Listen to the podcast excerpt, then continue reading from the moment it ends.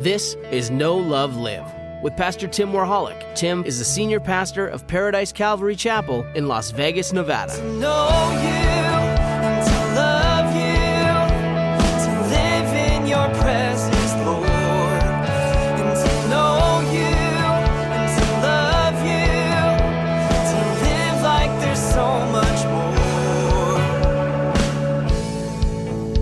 If anybody needs a Bible, raise your hand. We have a Bible that we can get to you, put in your hand. Today's message is a special message in John chapter 13. And I want to take note for you today that if you are new with Paradise Calvary Chapel, if this is not your home church or you don't know if this is where God has you to be, this message is not for you.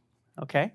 It's still a good word and it's something that you can receive but i'm going to be bold and i'm even going to be pointed at people who who have fellowshipped here for a long time uh, because the message today's message is about service and serving in the body of christ in the capacity that god has called you to be if you identify as a believer and you've been part of a body for some amount of time, you can be identified as a member which functions in a certain kind of capacity. So I'm not trying to guilt you into service. I just want to let you know some needs as our church grows that we need help in. And then we're going to look at how Jesus demonstrated and exemplified that calling of service to his disciples. Really, to us, right? Are you his disciple? He exemplified it to them he exemplifies it to us. And take note now, if, if you're a note taker. By the way, there's calendars in your seat backs in front of you. On the back of those calendars of activities, there's a space for notes. I'm going to have seven no's for you, not N O, seven K N O W's that you're going to be able to go with me through this text and identify that uh, things that God wants you to know, Jesus knew, and, and God wants you to have understanding in. So you can take note that we'll go through those seven things and you can take notes. I forgot what I was going to say. All right. Well, let's pray for the word today. God, we thank you for speaking to us, and we thank you that we can take note that you wouldn't ask us to do anything that you weren't willing to do yourself. Jesus hasn't asked us to do anything that he wasn't willing to do himself. And we thank you, God, for that example here in John chapter 13. We pray, God, that our hearts would be uh, fertile soil to receive the seed of your word. We pray, Father, that, um, that you would be the one that moves in your church, brings conviction, and allows us to function in the body the way that, that you've made us to, you've created us to do. Thank you, God, for our worship team. We offer you the fruit of our lips, this time of studying your word, the application of your word in our lives, and the, the tithes and offerings that are made today, Father, that we, we pray that they would be to your glory. They would be an act of worship in Jesus' name, we pray. Amen. We live, you guys know this, we live in a service industry city, right? 24 hours a day, seven days a week, we have added more services, church services, to help people be able to be available for people who have these crazy shifts because we have announced to the world Las Vegas wants you here. And when you come, we're going to serve you. We're going to serve you well. We want you to kick your feet up, just relax and sometimes when you're in that kind of industry of service, you can kind of get burnt out because service is always directly connected to people. And people can be stinky. I don't know if you know this, but people can be stinky. I um, myself have a favorite saying. I love, love, love, love being a pastor. It's my dream job. The only difficult thing, the only thing I don't like about ministry is the people. That's the only thing. Other than that, it's fine. People can be very difficult. There's a radio station in town that I kind of, I don't know how I happened by it. It was in a, a uh, store or something, and they were playing this radio station.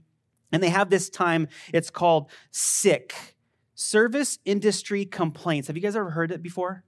And what they do is they have people call in and tell these ridiculous stories about how they, you know, the customer's always right and what happened. And, and they say, they, they, this, is, this is my complaint. And, and I jotted a couple down that I wanted to read to you as an example. We ran, we, not me, they, we ran out of medium sized fountain drink cups at the place I work at. So we were giving out large ones instead for the price of a medium. A lady flipped out and demanded that she get the drink for free since it wasn't the size that she wanted. Here's another one, different person. I was managing a restaurant years ago, and a woman came in complaining that the three prime rib dinner she got for takeout last night with baked potatoes was disgusting. It made her and her whole family sick. The hostess called me over, verified what she said, then I had to inform her that we have never sold prime rib or baked potatoes, and I was calling the police. I've never seen someone run that fast in my entire life. Mm-hmm. People can be difficult. And I would like to say, you guys know me, I think by now. I would like to say that, that I'm fine with it. You know, like it happens, things happen. But if you're in, in sales or if you're in just serving other people, you're going to run across those people. But what if you really knew that you were going to have a difficult customer? How would you treat them? What do you think? You're a server, okay? Let's say you're a server in a restaurant, and this party comes in that you know, like beyond a shadow of a doubt, this isn't a think, this is you know for certain, factually, that this party is going to um, stiff you they're not going to give you any tip. How would you respond to serving that table through the course of their meal that night? I wouldn't go to that table at all. What do you guys want? I don't even care what you want. I know how you're going to treat me. Think about this Jesus knew the heart and intention of every single person he served while he was here on earth. He knew them. He knew what they were thinking, he knew what their intentions were, and he still willingly, 100%, knowing that he wasn't going to get a tip, served them with all of his heart.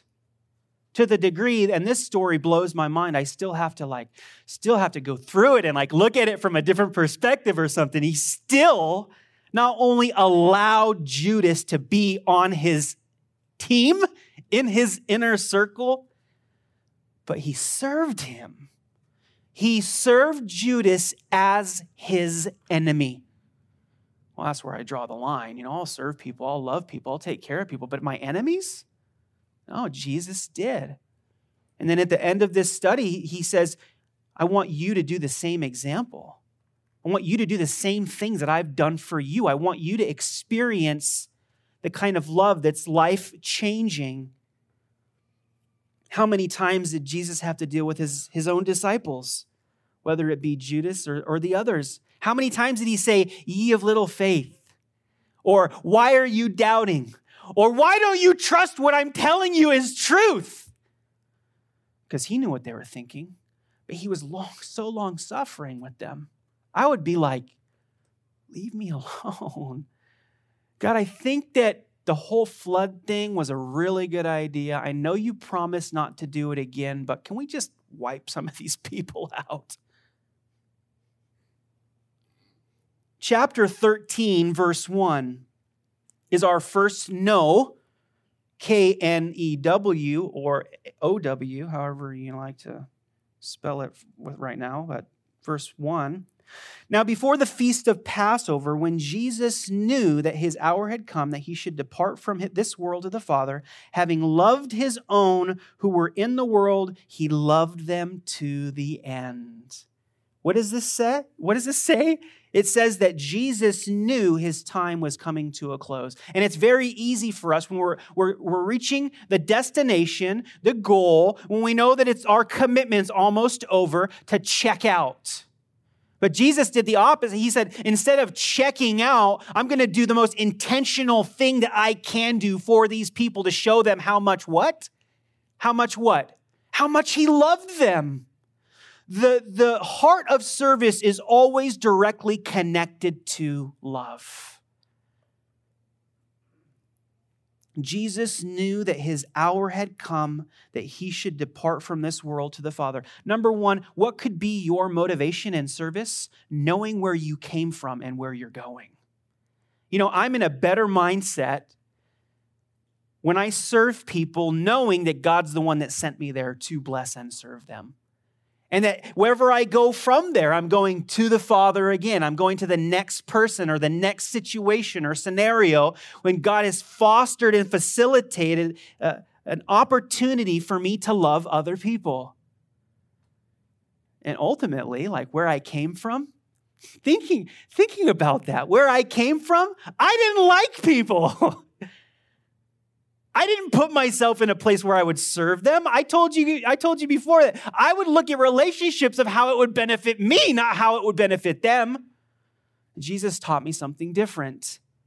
He taught me that where I came from was the wrong place, and where I am now, He's fostered to send me out to show the love of God, just like He did for me.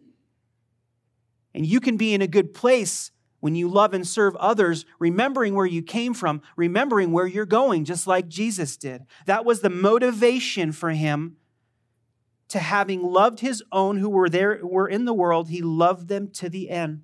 It's a funny conversation Funny story, I was in Austria at a missions conference years ago, and there was a team from Seattle that came to serve the pastors and missionaries at this conference. Grace and I were there.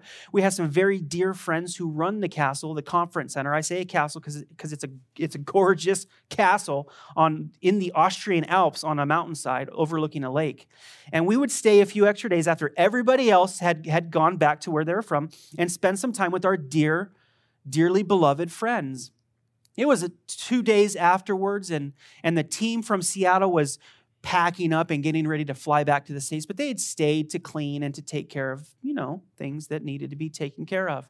And I walked down around 9 or 10 in the morning to the coffee shop. They have a, a dedicated, their own coffee shop. And if you don't know me, I love coffee.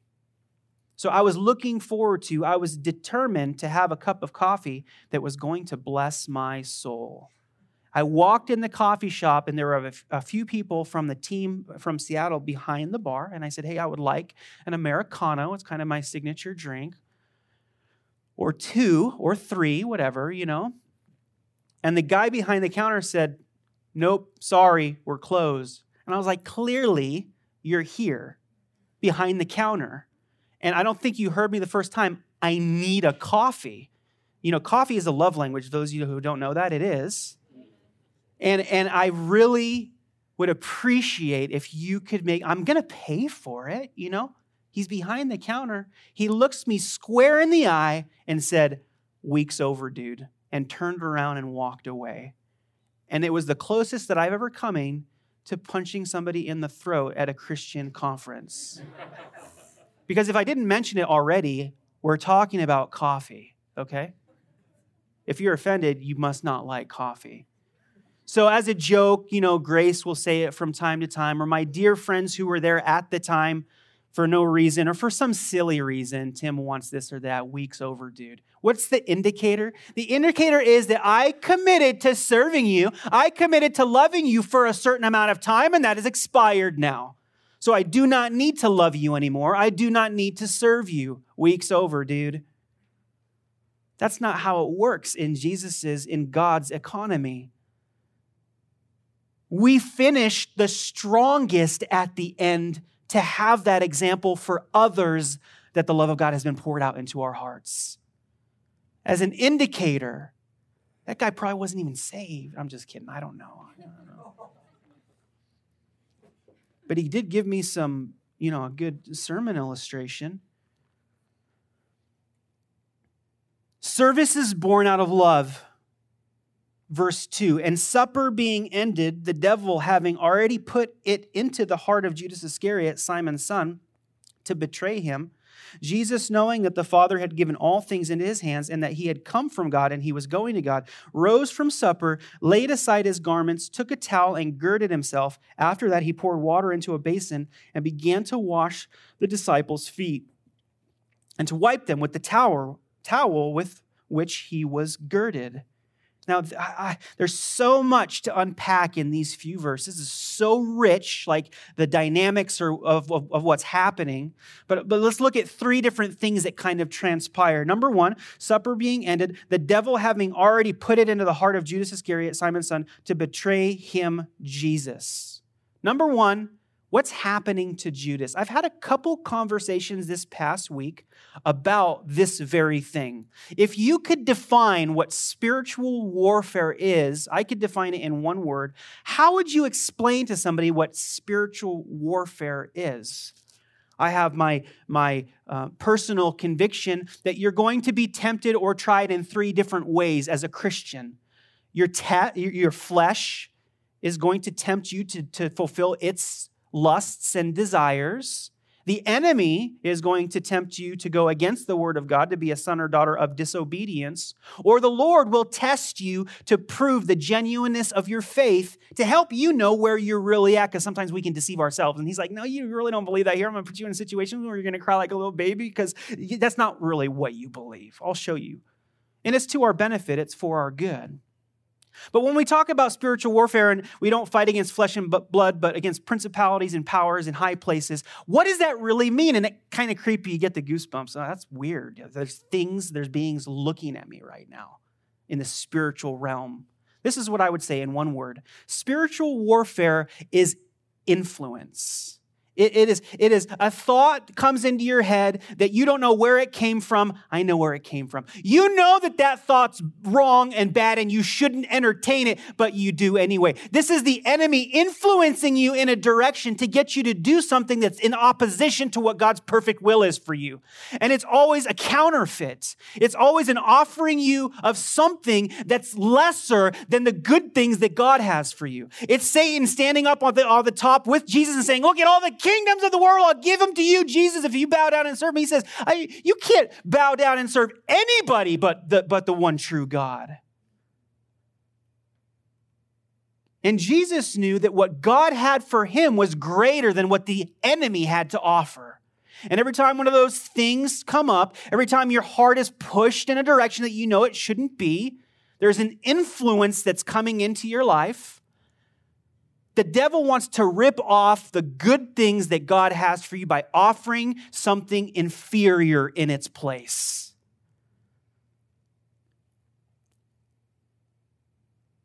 Here's our second no knowing in verse 2. Also, our second point of our three in this little section of verses. Jesus, knowing that the Father had given all things into his hands and that he had come from God and was going to God. It's almost like a response. Like I, uh, Satan influences Judas to this part. Jesus is focusing on what he knows God has given to him. The great things, knowing that the Father had given all things into his hands. Do you know that you have been given everything? That you are seated in the heavenlies? You've, given, you've been given all blessings by God? But Satan, when he comes in, he always challenges those promises. He says, Have you really been given everything? You don't feel like you've been given everything. Maybe God hasn't given you that. And he tries to influence you in a certain direction. But Jesus, in direct contrast to Judas Iscariot being tempted, knows what his value, his worth, and what he's been given by God, his Father, and where he's going back to. That's a motivator for you and I in service as well. No matter who is around us, knowing that the Father had given all things into his hands and that he had come from God and was going to God. Rose from supper, laid aside his garments, took a towel and girded himself. After that, he poured water in a basin and began to wash the disciples' feet and to wipe them with the towel with which he was girded. Now, maybe for us, this isn't that big of a deal. It's foot washing ceremony, but you have to remember, okay, that people's feet got really dirty. They had what sandals on, most of the time, what I like to call Jerusalem cruisers. And as they cruised around Jerusalem, their feet were exposed, they'd get dirty, and they were needed to be washed. But this isn't something that just anybody would do. It would be a, a servant servant, it would be the lowest person all right, you go wash people's feet. But this isn't something that you think, like, think of the most famous person that you know that you would love to get together with, hang out with. I really like Marc Andre Fleury? Can I get a witness? You guys like Marc Andre Fleury? Yeah, you guys know him? Come on. Marc Andre Fleury and I share something in common. I didn't know if you know this. Not only are we both incredibly good looking, but we also share the same birthday. Yes. And I have really, they say that you're three people removed, you know, from uh, certain people.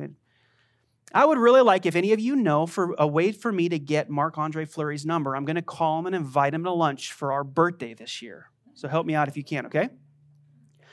So Marc Andre says, Sure, Tim, I'll have lunch with you. And he, he says, I'll meet you at your house. And I say, Okay, come on over. And he pulls up and he gets out in his pads. No, he doesn't have his pads on. He's just like a normal person.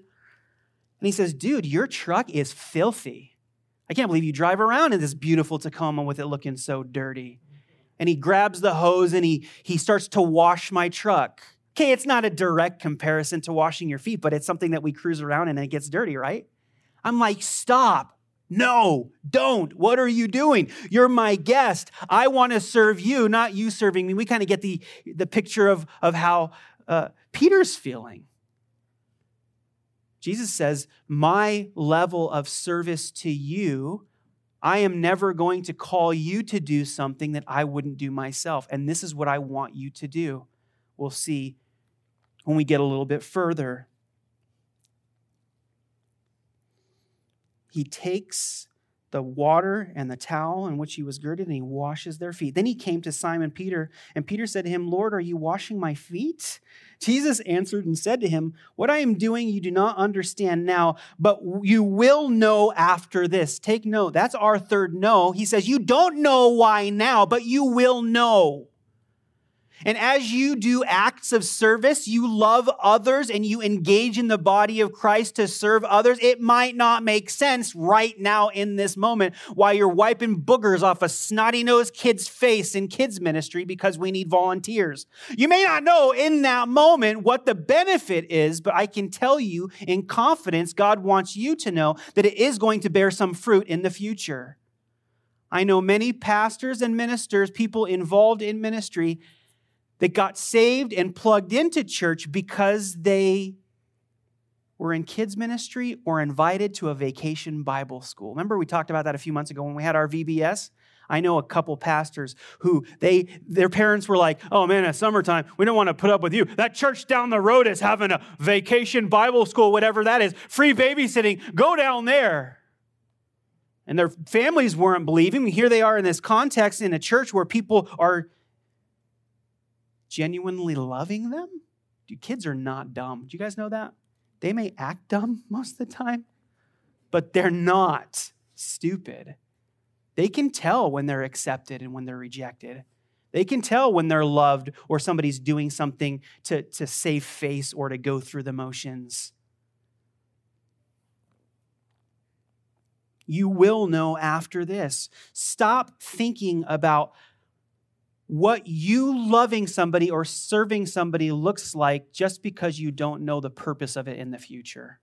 There was a lady that once said to me, she went through a very difficult time. She was on the mission field also. She went through a very difficult season. They were moving back to the States because of how difficult, difficult it was. And she was kind of venting a little. And she said, I'll never understand why God brought me all the way over here. Now I have to move back to the States. I, I, and I'll never know why I went through all this. I'm like, you be quiet. Come, where's the faith? You may not know now, but I have full confidence in God that He's going to show you hindsight's 2020 and that you should never even have said that. Now, we all have lapses of judgment or faith, right? So I can't be too hard because I go through the same things. But know this, number three, know this your service to the Lord may not make sense now, but you will know in the future. And what was that directly what was that statement directly connected to as Jesus said? His serving them so that they could serve each other. Him loving them so that they in the future could love each other. Peter said to him, You shall never wash my feet. Jesus said to him, If I do not wash you, you have no part with me. Simon Peter said to him, Lord, not my feet only, but also my hands, my head. Jesus said to him, He who is bathed needs only to wash his feet, but is completely clean. And you are clean, but not all of you. For he knew who would betray him. Therefore, he said, You are not all clean. There's our fourth new or know. What did Jesus know? What's number four? What did he know? He knew who his enemies were. And the profundity of this verse is we saw earlier that Judas is already being influenced by the enemy before dinner. Jesus is fully aware of it and is waiting for the perfect time to wash all of their feet, not until he conveniently is going to leave the scene. See, if I was Jesus, I'd be like, you know, I'd be like, all right, guys, you know, we're gonna, hey, don't you got something to do, buddy? Why don't you get going? And then after Judas is gone, hey, I'm gonna serve you guys and bless you by washing your feet. He didn't do that. He knew the enemy and he chose to serve and love him anyway. This is a concept for me. Maybe it's easier for you, but let me tell you for me, this is a concept for me that I cannot wrap my brain around. If I knew Judas Iscariot, you know what I would do? I'll be like, get out of here. I don't want to have anything to do with you. I know your service to me is selfishly, in self, purposed, and I don't want to have anything to do with you. No, no, think about this for a second. We're going to get to it in a, in a few verses, but think about this. Not only did Jesus allow Judas to be part of his inner circle, but he gave him one of the most important jobs. You're like, what's wrong with you, Jesus? You know, Judas was the was the, the treasurer, he was the money keeper. And we know through from scripture that he was he was putting a little in his own pocket, if you know what I mean. And Jesus was okay with it. Do you know why? Because he had all the resources at, at, at the tips of his fingers. His father was God. He said, I can call down 10 legions of angels right now. Like, what are you guys tripping for? Put your sword away.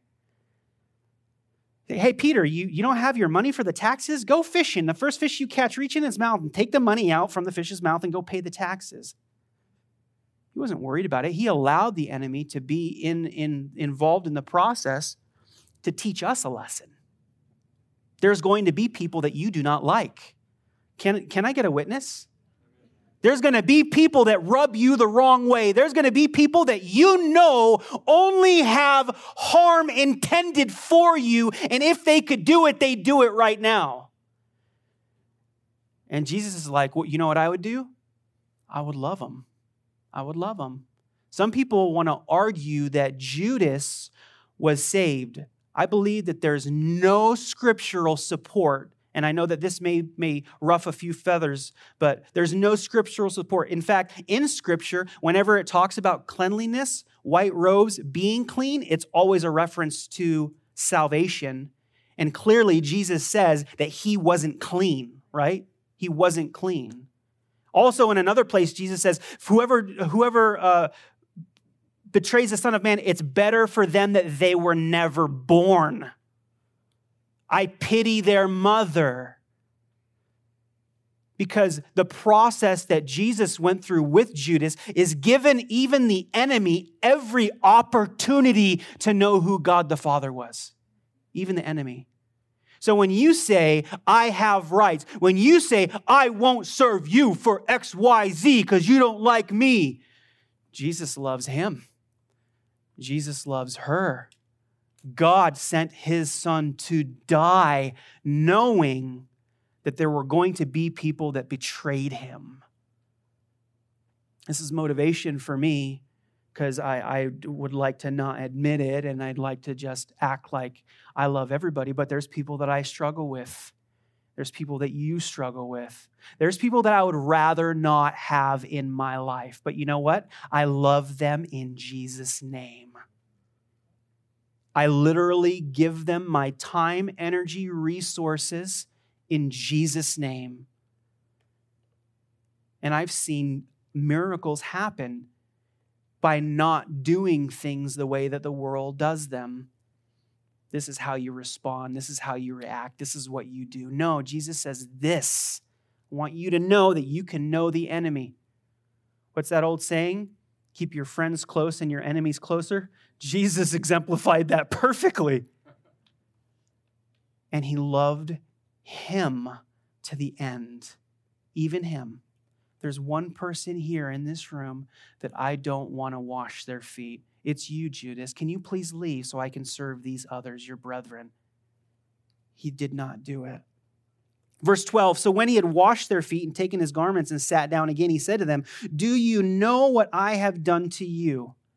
There's your fifth no. We're knowing, right? You didn't know in, in chapter 13 there was all these this, this head stuff, like our, our study through Philippians. It's all in your head. He wants, Jesus wants you to know something. And he says to them, I did this for you so that you would know something, you would consider something, take notes. You call me teacher and Lord, and you say, Well, for so I am. If I then, your Lord and teacher, have washed your feet, you also ought to wash one another's feet. For I have given you an example that you should do as I have done to you. Most assuredly, I say to you, a servant is not greater than his master, nor is he who is sent greater than he who sent him. If you know these things, blessed are you if you do them. Our sixth no what does Jesus say? Number five, he says, I want you to know. And then number six, he says, You'll know these things, and if you do them, what will you be? What did it say, church? You'll be blessed. You know my favorite thing to say every time I come around the uh, come across the word blessed in the Bible. What's another way that you can translate blessed in the Bible? Does anybody know? I've said it a million times. What is it? Anybody? Happy. Blessed can also be translated as happy. And, and when people say, I don't think God wants me to be happy, no, make no mistake, God wants you to be happy. And it comes through the submission and obedience of your will to his will so that you can be blessed. And, and it's funny because I wish that there was a period in that verse. If you know these things, blessed are you, period, right? If you know these things, you're blessed. You're going to be happy. No, it's not enough to know. Number six, it's not enough to know. You have to know and apply it. You have to do. And when you do, when there's action to your faith, when you exercise what you believe, what's going to happen? You're going to be blessed. You're going to be happy. He says, Take this, my example, to you. I love you guys. I want to show you my love for you. Take my example, and guess what? You are going to be blessed and happy and encouraged if you do these, th- these same things that you see me do. Do you know that the more that you love and serve others, the more satisfaction you get out of life? The more you love and serve yourself, the less content you'll be 100% of the time. That's why I'm so happy. If you know these things, you are blessed, are you, if you do them. Verse 18 I do not speak concerning all of you. I know who, I'm, who, who I've chosen, but that the scripture may be fulfilled He who eats bread with me has lifted up his heel against me. There's our seventh no.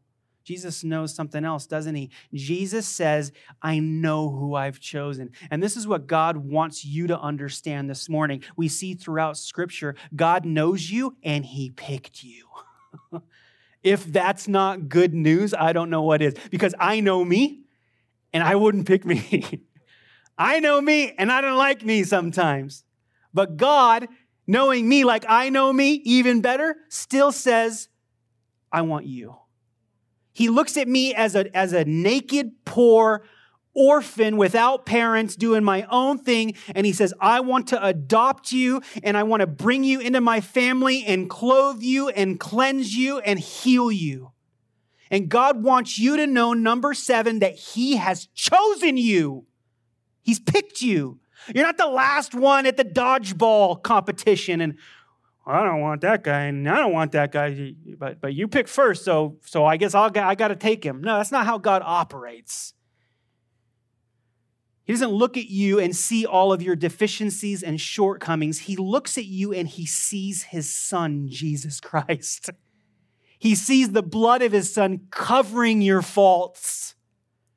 And I'm much more motivated to love and serve others when I realize that maybe that person doesn't deserve for me to pick them, me, Tim. You know, I, you don't deserve for me to pick you, but I surely did not deserve to be picked by God. Let's not get too into the theology of that this morning. Just know this if you've submitted to God, you love Him, there's nothing that you can do to gain or garner or earn His favor. He has given it to you by the abundance of His grace alone, His mercy, and He's called you. He's reached out to you. And now we say, God, since I've experienced to this degree your passion for me, how can I redirect that toward others? Jesus is all about other people. He always identifies with them. He says, I know who, I, who I've chosen. Now I tell you before it comes that when it does come to pass, you may believe that I am He. Most assuredly, I say to you, he who receives whomever I send receives me, and he who receives me receives him who sent me. When Jesus had said these things, he was troubled in spirit and testified and said, Most assuredly, I say to you, one of you will betray me. Then the disciples looked at one another and perplexed about what he had spoke. Two things. Number one, what happens if you're doing these things? Knowing that God shows you, knowing that he's blessed you, what, what, what happens? Your life is going to demonstrate that you were sent by Jesus, who was sent by God. You are going to be anointed, an anointed person that, that shows the love of God. And Jesus says people are going to be able to see the difference in you, my chosen one. And then, and the next thing, verse 21, when Jesus had said these things, he was troubled in spirit and testified and said, Most assuredly, I say to you, one of you will betray. Jesus wasn't okay with the fact that Judas was going to betray him. We may think, oh, Jesus is the Son of God. He's like, no bigs, you know, like, no worries. You're going to get 30 pieces of silver and then commit suicide, and I'm going to die and raise from the dead, and everything's going to be legit cool. Don't worry about it. No, there's something intrinsic in everybody, even the Son of God, that when you're in such direct opposition, there's some damage that happens. I'll tell you on a, on a real note, I don't always share things like this, okay? But I'm gonna, I won't be real. I just feel like the Lord's leading me to be real with you this morning. One of the most difficult things about being in ministry or as a pastor is to pour, pour, pour into people's lives and then have them stab you in the back. There's nothing that feels worse than that. There's nothing that feels like somebody said that they were your friend and then will, will willingly cuss you out to your face because of, of, of how you convict them of their sin. And you didn't even say anything about it. Jesus felt the pain of rejection from a man that I believe I would say he had all the authority over. Be like, I don't want you hanging out with us, Judas. I know who I know who influences you. I know what your motivation is. He gave up Jesus because he worshiped money. he wanted to benefit personally through his relationship with Jesus, and Jesus knew that, and it cut him. He's upset. And the disciples looked at one another, perplexed about who he spoke. Now there was leaning on Jesus' bosom one of his disciples whom Jesus loved. Simon Peter therefore motioned to him to ask who it was of whom he spoke. I love this verse. I love this exchange because it's so kind of odd. You know, it's like, hey, Jesus, who is it? He's like, that guy right there. He's going to do it. Jesus answered, then, leaning back on Jesus' breast, he said to him, Lord, who is it? Jesus answered, It is he to whom I shall give a piece of bread when I have dipped it. And having dipped the bread, he gave it to Judas Iscariot, the son of Simon. Now, after the piece of bread, Satan entered him. Then Jesus said to him, What you do, do quickly. But no one at the table knew for what reason he had said this to him. Kind of want to just clarify something in the Bible for you guys. We've been talking about spiritual warfare and spirits. I just want to throw this out there and make sure that we're very clear. It is not possible for a Christian, somebody who professes faith in Jesus Christ, to be demon possessed. Not possible. And this is why. Up until this point, the gift of the Father, which you guys know is the Holy Spirit, Jesus said, I can't give you the gift of the Father until I leave. It's more beneficial for me to leave than to stay because if I stay, I'm like here and everybody else has got to be here too or wherever I go. But when I leave, the, the Father's going to give the gift of the Holy Spirit to anybody who believes.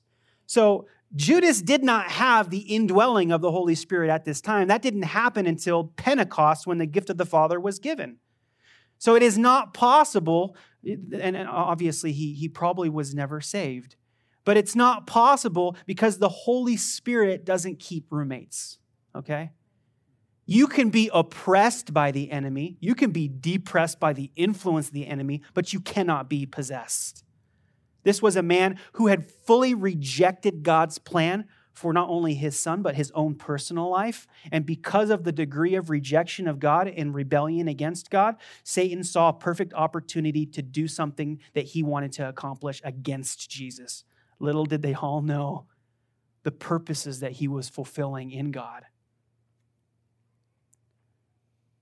What you do, do quickly, but none of them at the table knew for what reason he said this to him. So it's our bonus no. You guys did your seven, but there's an eight there. But I like seven better than eight, so I cut that one out. But for no reason, uh, but no one at the table knew for what reason he said this to him. For some thought, because Judas had the money box, that Jesus had said to him, Buy those things we need for the feast, or that he should give something to the poor. Having received the piece of bread, he then went out immediately and it was night. So when he had gone out, Jesus said, Now the Son of Man is glorified, and God is glorified in him. If God is glorified in him, God will also glorify in himself and glorify him immediately. Little children, I shall be with you a little while longer. You will seek me, and as I said to the Jews, Where I am going, you cannot come. So now I say to you, A new commandment I give to you, that you love one another as I have loved you, that you also love one another. By this, all will know that you are my disciples if you have love one for another. He starts this demonstration of washing their feet with what? Having loved them who God had given him even to the end. He, he starts it with love and he ends it with love. And there's this huge, it's like a, a, a, momentum builder crescendo that Jesus says, I want the mark that God makes on your life to look like the mark that I've made on your life, which is to love one another, to love each other. Because if you can't, church, if you can't love each other in the church here, you're not going to do it out there. And you're surely not going to do it towards your enemies. This is where we practice.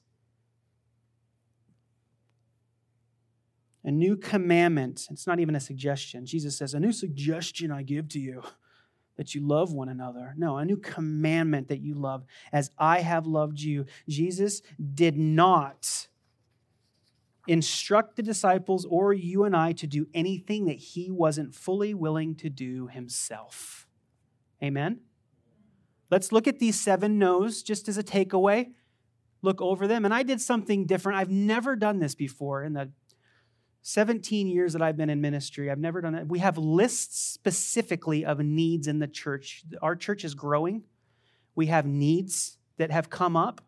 We have a limited amount of people serving in the church, and this message wasn't to guilt you into anything. It was just to help you find where your place is in the body.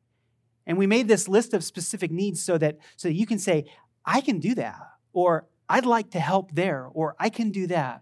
And the reason at the beginning of the message that I said this wasn't for people who are new to the church or just attending is because I don't want you to feel any kind of commitment to serving in, in, the, in that capacity right now. Give it some time. There'll come a day when you will know, like Jesus knew, that it was his time and he had to step up and do something. But here's our seven points. Number one, Jesus knew his hour had come. There was an understanding of timing, seasons. You guys are in a certain season right now. You'll know how to be part of the body, get plugged in and serve based on where you're at. We're not looking to make anybody do anything crazy. Number two, Jesus knew God's intentions for him. Just like God wants you to know his intentions for you as well. He wants you to know that, that service, through service and loving each other, the world's to see you're different. And what's to happen? You're to be blessed. Remember? You're to be happy. Satisfaction, fulfillment. Number three, Jesus knew what he was doing and he knew that it had future fulfillment. Number four, Jesus knew who the enemy was, he knew Judas, and he served in spite of having that information. There's not an excuse to not serve or love people just because you identify them as the enemy. Number five, Jesus wants you to know these things that we covered. He wants you to know what your place is and how you can engage in the body of Christ. Number six, Jesus wants you to be blessed in your knowing and doing. What's that? God wants you to be happy? Well, he wants you to be blessed by the application of what his word instructs you as his child, as his children. Number seven, Jesus wants you to know you are chosen. And sometimes we just need that, right? We need to know that God is for us, he's not against us. And the influences of the enemy have no business, and any offer that he makes you will never be greater than what God has to offer you. So, going into our slides, I'm going to go through these quickly. If you see something that catches your eye, we have signups at the information station. Um, you can go talk to somebody at the information station. They can give you some more information because that's what they do at the. You get it? Thank you. We love you guys. When I say to you from the bottom of my heart that that that we love you. I love you. Thank you for those of you who do serve on a regular basis. We appreciate you, even when sometimes it doesn't seem like we do. We do. Also, if you're new, don't feel any obligation to sign up in any of those areas to serve. And if there's anything that you can do, like you, you saw the whole list and you're like, there's nothing on that list that applies to me. There's nothing on that list that I want to do or can do or will commit to doing. You can do this. There's one thing that you can do that you have been gifted in that I know as a fact you can pray for the things that you don't want to do for the Lord to raise up other people to do them because somebody's got to do it. You can pray the gift of divine communication with your Maker. Lord, I really don't want to do kids' ministry. Will you please raise up 45 people in Jesus' name? I'm, you guys are going to be surprised when we get to heaven how much uh, treasure those kids' ministry workers have. Be living in, in double mansions or something. We love you guys. Thank you for letting me go a little bit later this morning. Let's close in, in prayer. God, you were the ultimate, extreme example of love to us that we've ever experienced. You, you said, I'm going to wash your guys' feet so that you see the example I did for you and that you would go and do it for others. May we be so like minded with you, Jesus, that we would be looking for opportunity to serve others with all of our heart. Not for our own personal benefit, but motivated by love. The love that you first showed to us, that you poured out into our hearts, may it be manifested towards each other, Father. Thank you for this body, for these people who serve you in obedience, not sacrifice, but just in obedience to you and submission to you. Bless them and bless your church this week, Father. We pray together in agreement. In Jesus' name, amen.